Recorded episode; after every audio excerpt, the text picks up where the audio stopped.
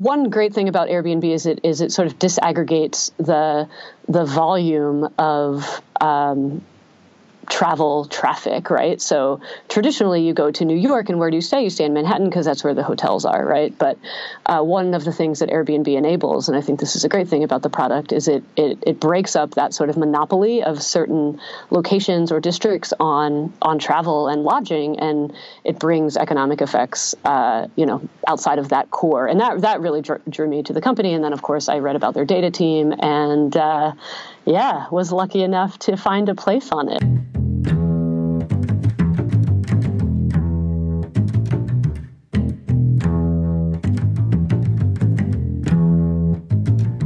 Growth hacking. It's one of those terms that's either inspiring or incredibly maddening for other marketing professionals. It was born out of an approach made easier by technology that involved cross functional teams building, testing, and iterating their acquisition initiatives at a rapid tempo. It was made famous by the usual suspects, you know, companies like Facebook, Dropbox, Pinterest, Airbnb, and now many others. And when it comes to growth hacking, Airbnb probably holds the distinction for one of the earliest and most talked about growth hacks. Around 2010, Airbnb implemented a now famous integration with Craigslist, wherein Airbnb users could syndicate their listing to Craigslist, which would then piggyback off of the website's massive user base, even though at the time there was no sanctioned way from Craigslist to do so. This was huge for Airbnb, an app still vying for sustainable user growth at the time. But make no mistake, high growth doesn't sustain off the back of one initiative like that. Airbnb has grown successful not only due to their great product, but also from its recurrent approach to experimentation, born out of experiments like the Craigslist integration.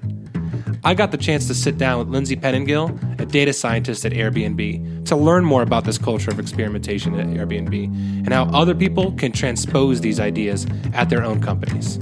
This is louder than words. Enjoy. Today is is is a red letter day for me because last night I booked my first ever vacation through Airbnb. So whoa, awesome! And um, yeah, I'm gonna be going to Martha's Vineyard for for a little bit in uh, in May, and I was like, you know, let me give this a shot. And it was actually a really great experience. So I wonder if I went through any of the 700 experiments that you guys are are, are running this week, and right. if I contributed to to one of your hypotheses. But um, but yeah, I think I think the first thing I wanted to ask you too is because like just from, from, from creeping on your LinkedIn, like you definitely have like a, a data background. Um, how did you find your way, I guess, to, to Airbnb? You've been on that team for the growth team there for what, two years? Yeah. Which, which from industry, um, you know, uh, sort of hearsay, like Airbnb is like one of the, in, in terms of like growth functions, like Airbnb is one of the, the people that gets talked about so much. So one of the organizations, um, really dating back to what, like the, the, the, the Airbnb and like Craigslist integration. Mm. That was like, um, one of the early growth hacks. But yeah, how did you mm-hmm. find your way, I guess, into the growth team at, at Airbnb? Yeah, I mean, it was a totally wild ride and, and very circuitous, right? So, um, my background, I went to Bowdoin, a liberal arts school in the Northeast. Um, and, you know, at Bowdoin, I really, I felt like I found my home. Um, you know, I didn't identify as a social scientist then, but it was very clear that um, I was intrigued by the way that social scientists understood the world. And so, um, kind of put that on hold for a little bit after Bowdoin. Went to Germany for for a bit on a Fulbright, and ended up at Harvard and was working with a cognitive psychologist on uh, some of the early research onto uh, social media and how social media shapes kids' um, identities and and senses of selves, and um, you know was was really intrigued uh, at the possibility involved in in uh, you know more social research. It wasn't quite into data at that point. Um, went to Georgetown, got my PhD over many too many years, uh, and I was I got really into data when I was in grad school. Um, in fact, I, I, would always just say I was just distracted by data. Right, I'd ostensibly be working on a survey project, but I'd get really into the nuance of it and actually the technical aspects of data. Right, like oh, I'm doing this thing, but how can I do it better, or how can I do it? Um, how can I take a spin on the data and and and look at it a different way? And you know, at some point I just realized like, wait a minute, if if I'm being distracted by data and not actually finishing my dissertation in a reasonable amount of time, like maybe I should take that as a data point, right? like, uh, and uh, you know, life happens or life is just wild in that it's at least for me it's been really unpredictable um, and I was I wanted to do a startup and I was I had heard the name of some fellowship that could help me get funding. And so I looked for funding and I ended up at this page that was uh, for a program called Insight Data Science. And it was one of those moments where I was like someone's playing with me here. Like this can't be for real because what Insight Data Science is is it's a program uh, to bridge the gap between academia and and uh, industry and in particular, it takes uh, PhD students or soon to be uh, PhDs, and uh, you know it's this intense seven week fellowship where you you build a product, you build a data product, and then you demo it at companies in the valley. So I applied once and I didn't get in, and then I applied again and I got in, and all of a sudden my life changed, and I was uh, you know, writing in Python, which I hadn't done before. I was building a web app and, uh, you know, interviewing at all these companies. And Airbnb was one of them. And it was one that was particularly appealing, you know, mostly because of its mission at that point. You know, I had, I'd used the product and I loved, um, I'd seen some of their research at the time on um, how one great thing about Airbnb is it is it sort of disaggregates the the volume of um, travel traffic, right? So traditionally, you go to New York, and where do you stay? You stay in Manhattan because that's where the hotels are, right? But uh, one of the things that Airbnb enables, and I think this is a great thing about the product, is it it it breaks up that sort of monopoly of certain locations or districts on on travel and lodging, and it brings economic effects, uh, you know, outside of that core, and that that really drew, drew, me to the company. And then, of course, I read about their data team, and uh, yeah, was lucky enough to find a place on it. So that's that's the I guess longer short story of how I ended up uh, at Airbnb. And the growth team was just uh, the team that I chose um, at the time. I mean, Airbnb is still growing and, and growing still pretty expeditiously. You know, pretty pretty uh, rapidly. And so it was really appealing to me to uh, have a seat at the table and really uh, understand that growth and more so influence it. Yeah, and you mentioned in the uh, in the Medium article that you had written, and I'm probably going to reference this a bunch during this. Yeah. The article is called Four Principles for Making Experimentation Count um, yeah, just search that on Medium for all the listeners, and it's it's part of like Airbnb's publication on Medium, and it's an, an, outstanding article, especially if you're if you're trying to establish sort of like a culture of experimentation at your company. This is like this is this is a really great framework, obviously from an organization that that that seems to have it down pretty well. So, and you mentioned in the article that when you had first got there, they were running like something like hundred experiments a week. Mm.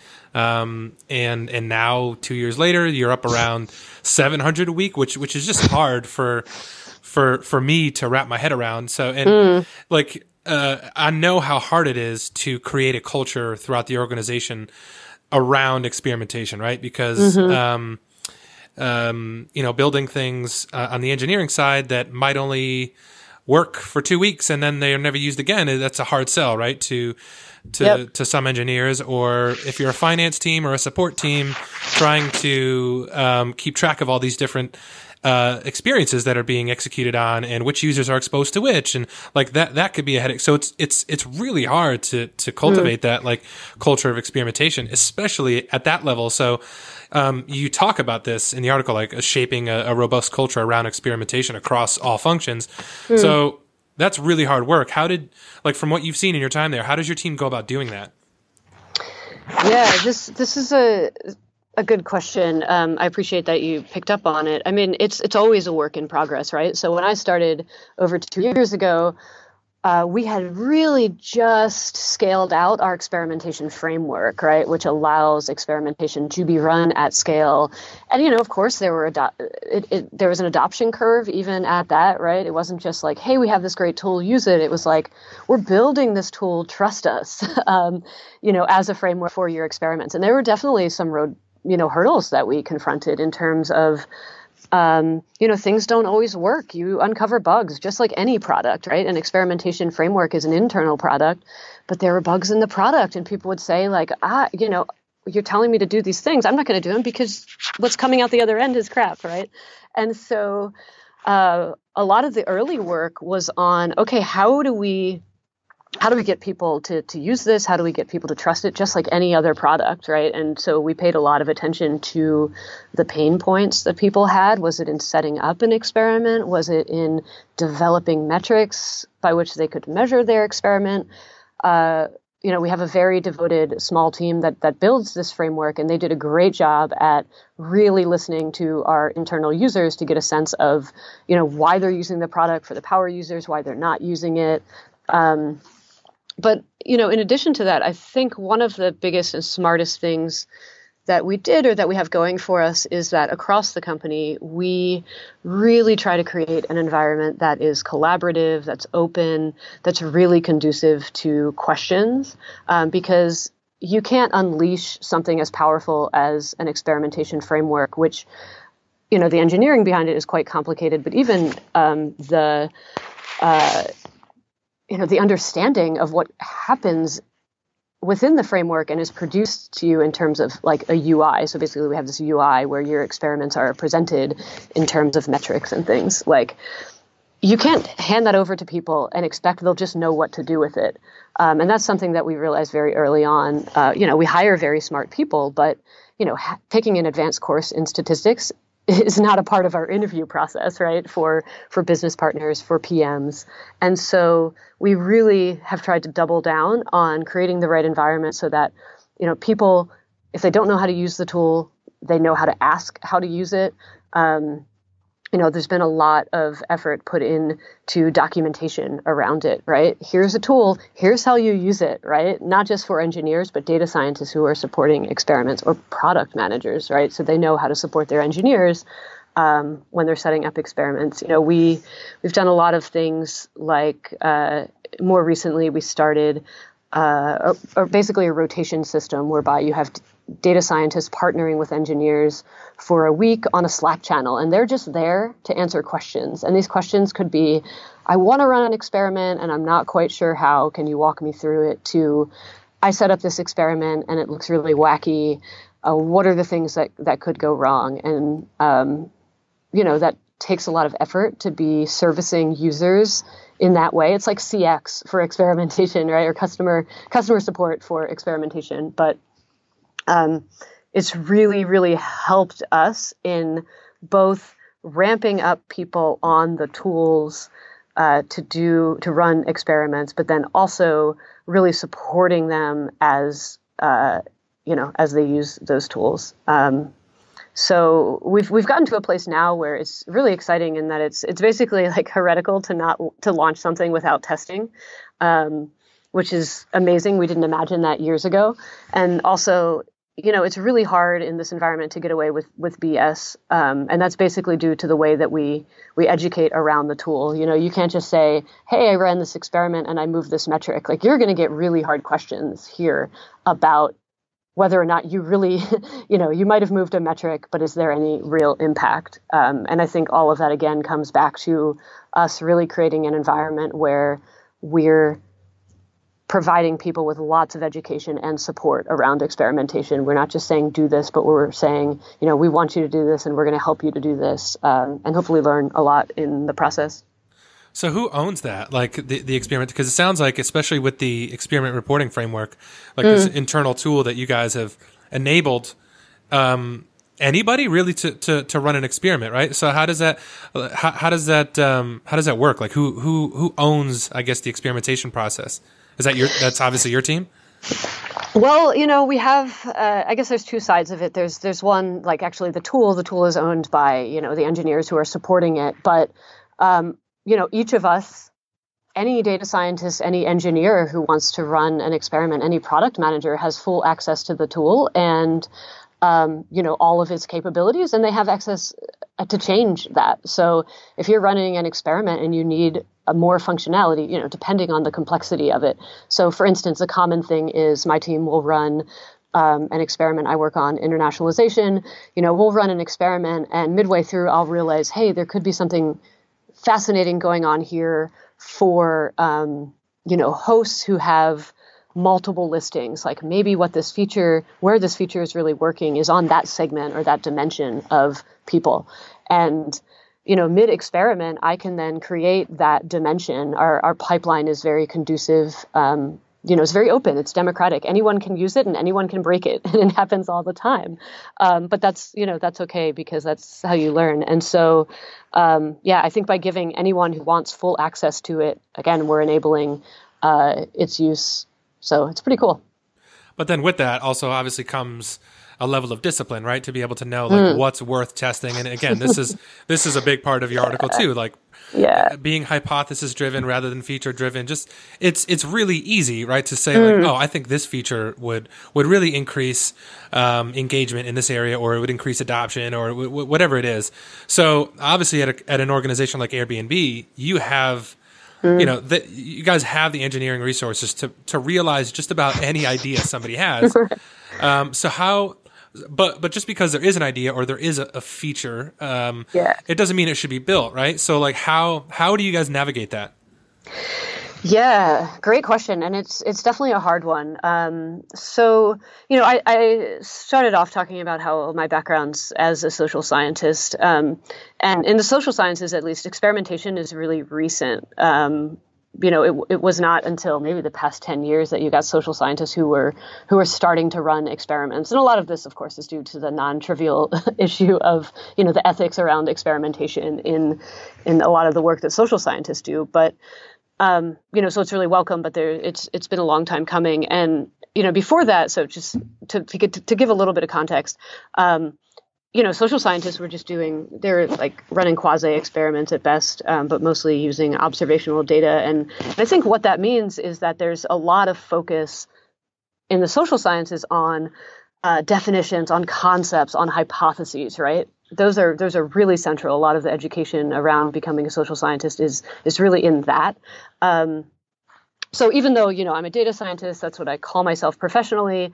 I'm really like a social scientist um, at heart, and my that that sort of statement or belief on my part about hypothesis really comes from that background. And i you know i want to flesh it out a little bit for product people in that you know as as you mentioned like we live those of us in Silicon Valley are familiar with Silicon Valley in particular in particular like engineers are really valued out here right? You know engineers can can hop around and you know mostly do the work that they want because we we really value makers. Um, but I think part of this is part of what you touched on. Like we can get uh, distracted by by what people can make um, as opposed to what should be built, and you know it's a little cynical, but like being successful out here can sometimes be more about luck than anything else. But you know, at Airbnb, I, I mean, I I'm here. One of the reasons I'm here is I don't want to work somewhere that builds for luck, right? You need to build on a very solid foundation. Um, and I think part of that success metric or whatever needs to be like is this impactful? Is this feature going to impact something? And that something can change right? Depending on the team you're on it could change. Even you maybe you're on the same general team but the area of focus um, varies. Um, but i think that hypotheses uh, can really be helpful there because they they force you to ask like is like x is related to y and by changing x, you know, we can decrease y. Um, so, so yeah, I think that mindset. It's hard to get into that mindset, but by just creating an environment where people are asking questions rather than immediately going to the answer because in many ways like a feature or product is an answer but the challenge is are we asking the right question about that answer and you know, for me, it's very sad when you have the environment where people are making things and then you you can't actually ever measure them. You know, then they feel like they've wasted their time, and um, I don't know. I never want to be in that environment when people feel like they've wasted their time, and so. I don't know, process can be bad, but we've tried to create a lot of process around making that easier, making it so that we're all in this together, right? Like we want to build good product, we want to build informed product, and by by providing a little bit of structure around um, building the product, a big part of which is hypothesis driven development, uh, should help there.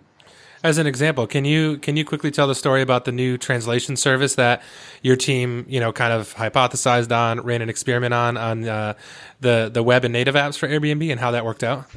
Oh yeah, that was fascinating. So uh, yeah, and this is part of you know, as you mentioned, it's you work at a big company and a fast moving company, and like you said, people can people can build things very quickly. Um, it also means that people can build things that you don't know about, right? And or or you just overlook uh, because you're so familiar that you don't notice the things that you should be paying attention to. And so one thing that we did was uh, we yeah we were uh, basically changing the backend service that we were using to power our translations and um, we're running this test on both web and native, which are uh, you know distinct platforms at, for most companies and most products. Um, and yeah, we were seeing this uh, really interesting conversion, and we were really surprised by it. um, and again, I think this, I, I keep harping on this, but like, I work Airbnb is a place where when people are surprised by things, they we talk about them, right? It's not like I don't know what's going on. Let's just ignore that. Instead, it's like, hey, did you guys notice this effect that we saw? Like, is this real? Because it looks really good. You know, and when when we had that conversation, we were like, oh, wait a minute, like this re- looks really good because this product change that some other team made made it look really good, right? It, it like so what the product the, the product difference was. Um, on on the native apps uh, there's uh, more structured data that's used. And as a result of that you can translate structured data pretty easily and, and cost effectively. And so you know we had been translating uh, structured data uh, which meant that more people were using a certain feature. And uh, yeah it was just a really interesting learning process that would not have been possible had we just said like oh we're moving this metric and it looks great. Instead it was like we're moving this metric should we be concerned about anything, right? Um, and and I don't know. That's always fun to rain on each other's parades and feel like ah, there's always another question to be asked.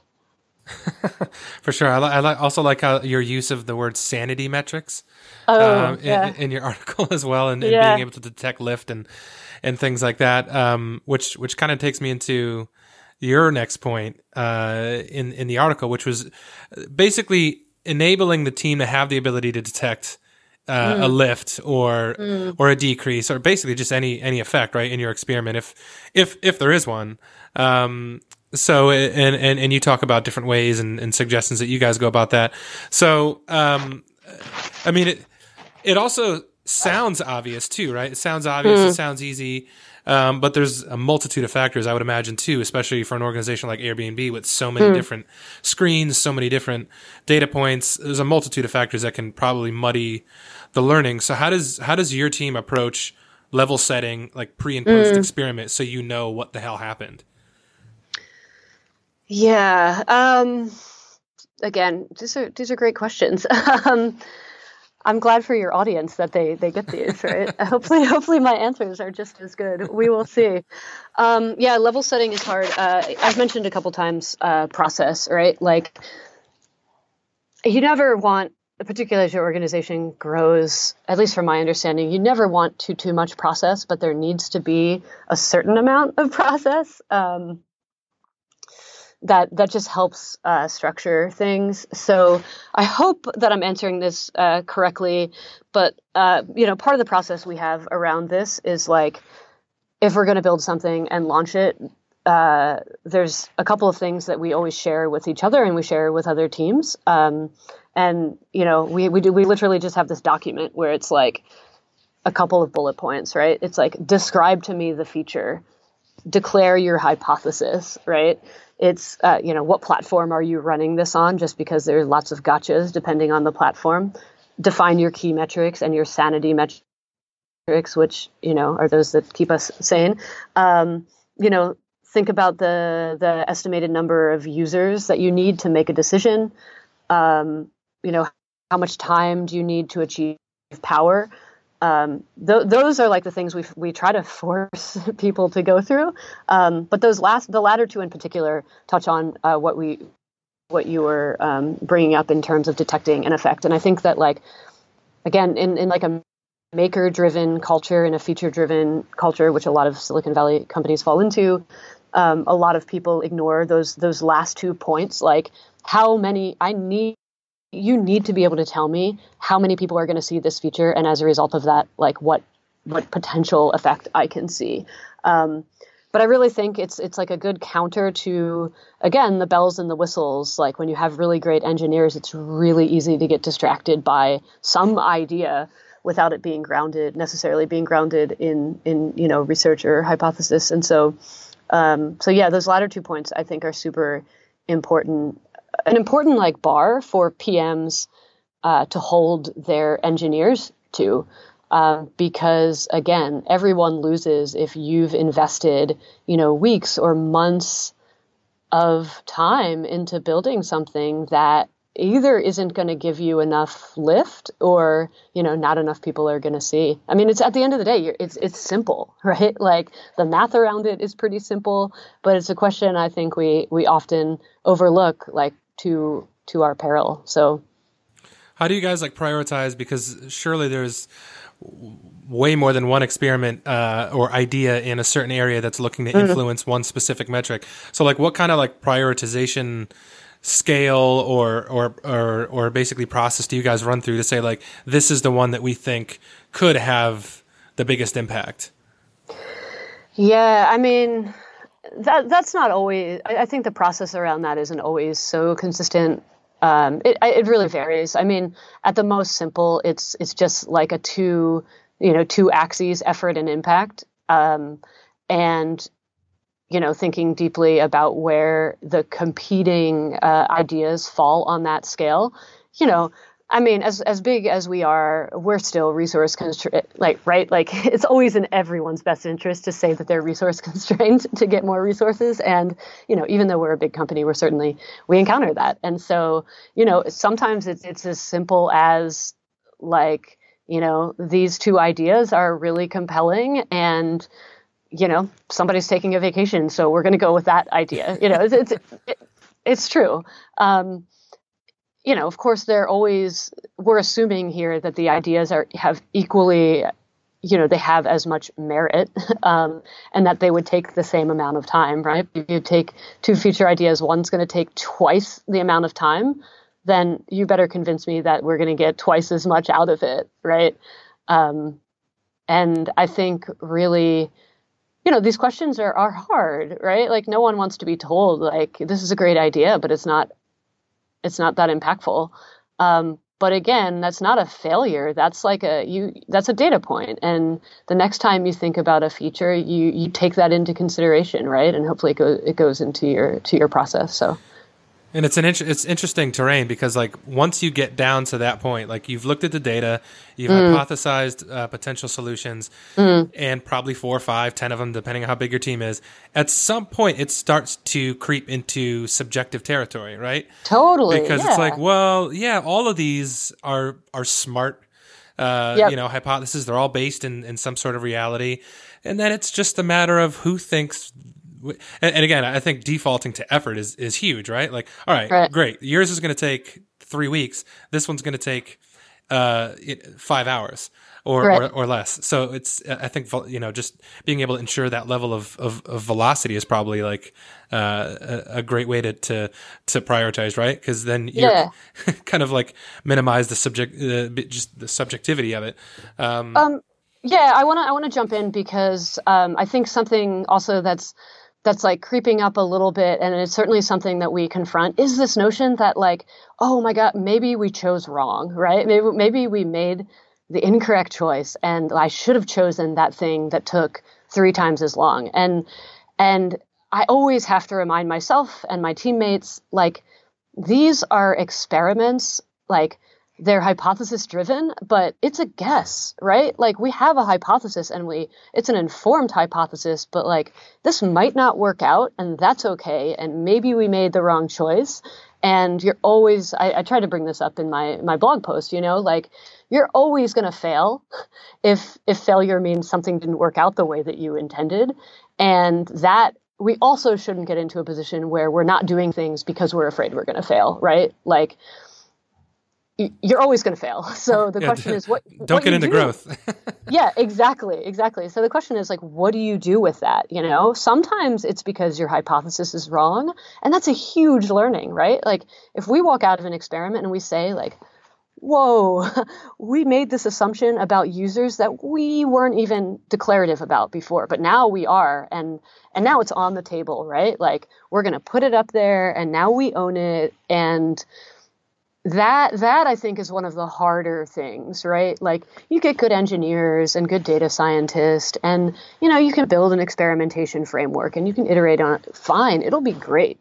But like, what's much harder is this attitude or this culture where it's like we're just testing things right like and and sometimes you're going to win and that's great but don't count on it and that's totally okay yeah, and I think uh, in packaging those failures, and you talk mm. about this in your article, I think is super important because, especially for organizations that are maybe trying to foster this uh, culture of experimentation, it helps lend credibility to what you're doing.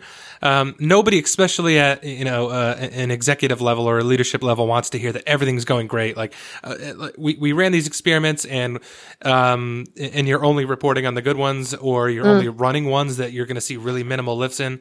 I think packaging those failures and mm. the subsequent learnings lend credibility to the entire function, and I think actually increase buy-in across mm. the organization because you're learning things. Yeah. So how do, like I mean, there, like you're alluding to, there's far more failures uh, than there are successes. So, how do you guys package those analyses, or do, or do you, um, mm. so you know a wider audience internally can can learn from them? How do you guys approach that? Yeah. Wow. Um, again, great question. Uh, first, a, a lot of this, at least at Airbnb, from my perspective, comes from the sort of cultures that we create, right? And something that I um, you know, I'm really passionate about, really a fierce advocate of is like, don't be embarrassed, right? Like, again, I, I, talked about process earlier. Like, process, too much process can be bad, but I do think that you need to create process around humility.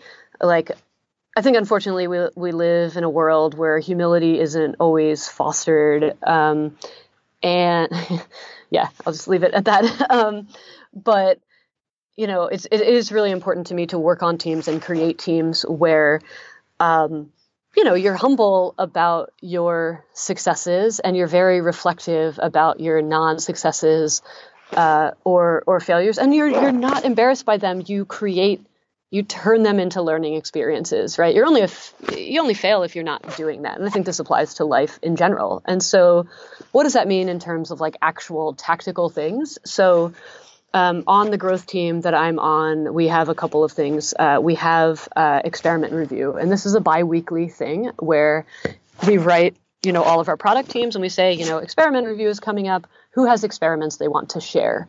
And we've been doing this for almost the full time that I've been here. At the beginning, those were all about wins. It was like, hey, my team did this, and you know, look at this, we're really good, um, and that's great. You know, you certainly want to know the things that people did and that worked so that you can you know maybe move them to your or apply them to your product area but about a year or so in we were like wait a minute like this is great but are we are we learning anything from this um, are we learning anything by creating an environment where people are encouraged to share just their successes and we sort of we did a revamp of it and and really a rebranding of it and we said, you know, we're gonna we're gonna keep doing this, but we're gonna change it up a little bit. Uh, what we're particularly looking for is lessons. Like, tell us what you did wrong, because, you know, how do you become a great engineer? You scale your work, or you you, you know you make you make it so that other engineers are doing are working more efficiently. Same thing with knowledge, right? Like, I want to work at a place where knowledge is scaled and shared and it's not siloed. And so you know, these experiment reviews became a place. And, and, you know, with that said, it's something that you still have to actively foster. Like, if you just say, come to experiment review and tell us a story, everyone will tell you their successes. And so we've really had to actively say, like, we need someone to talk about a failure here. And, and it's amazing um, because you know when people talk about failures that everyone's taking notes, right? Because they're like, oh, whoa, I'm glad it happened to you and not me, because, you know, I can learn from your mistake. So experiment review has been really good. Another side of that is uh, postmortems, which, you know, I come from academia. We don't talk about our failures at all. Um, and I was really struck by you come to an engineering culture, and when something goes wrong at Airbnb, it's very public. It's it's public in that again, you take the opportunity to share with other people what happened, how it happened, how you can avoid it uh, in the future, how other people can avoid it. So those things have been very powerful. Within the data science team in particular, we started this thing called the Failure Awards, where um, every quarter or so we give awards to uh, people who have uh, messed up and you know it usually becomes something it's it's exactly that like you laugh about it right? Sometimes you you do things and they're mortifying um, but then you get a little distance from it and you share it with other people. And again what they're really listening to is like what did you do? Right? Like and they're listening to it so they can't do it. Um, and and people you know of course we have to avoid like perverse incentives right like I don't want someone to do something really bad just so they can get an award. But you know, it, it and again, it's like how do you create this culture? This is one way that we create that culture is just by reminding people that hey, this is funny and we're gonna we're gonna laugh and we're also gonna praise this person for being brave enough to, you know, teach us all. Um, I think that's that's really important. You know, always going back to uh, you know, experimentation or not experimentation, anything that that you know you do is like, what did I learn from this? Um, what are the assumptions that I can uncover in in the process? Um, yeah, yeah. It's failure is it's it's just a reality, and I think there's so many people who uh, uh, uh you know are you know whether they're VCs or or um, whoever you know just figureheads that say like oh, we don't celebrate failure you know like uh, yeah but okay great but when you don't do that what happens is people hide them and then nobody learns right. from them and uh, right. yeah i think i think it, it seems like especially in tech um, and as you said in, in engineering culture there's much more openness about like, mm. hey, this didn't work, and I want you guys to all understand why, which I think is which I think is great. Um, yeah, so so thanks for for sharing these, and and you keep saying great questions, but really I'm just setting you up because this is all based on like your article. So so really like great article. This is just really easy to to kind of put this in question form. Um, Thank you. But there there is there there is a question in in in your comments. Um, from the article that I kind of want to mm. I kind of want to end with because I think it's um, it's it's a common one.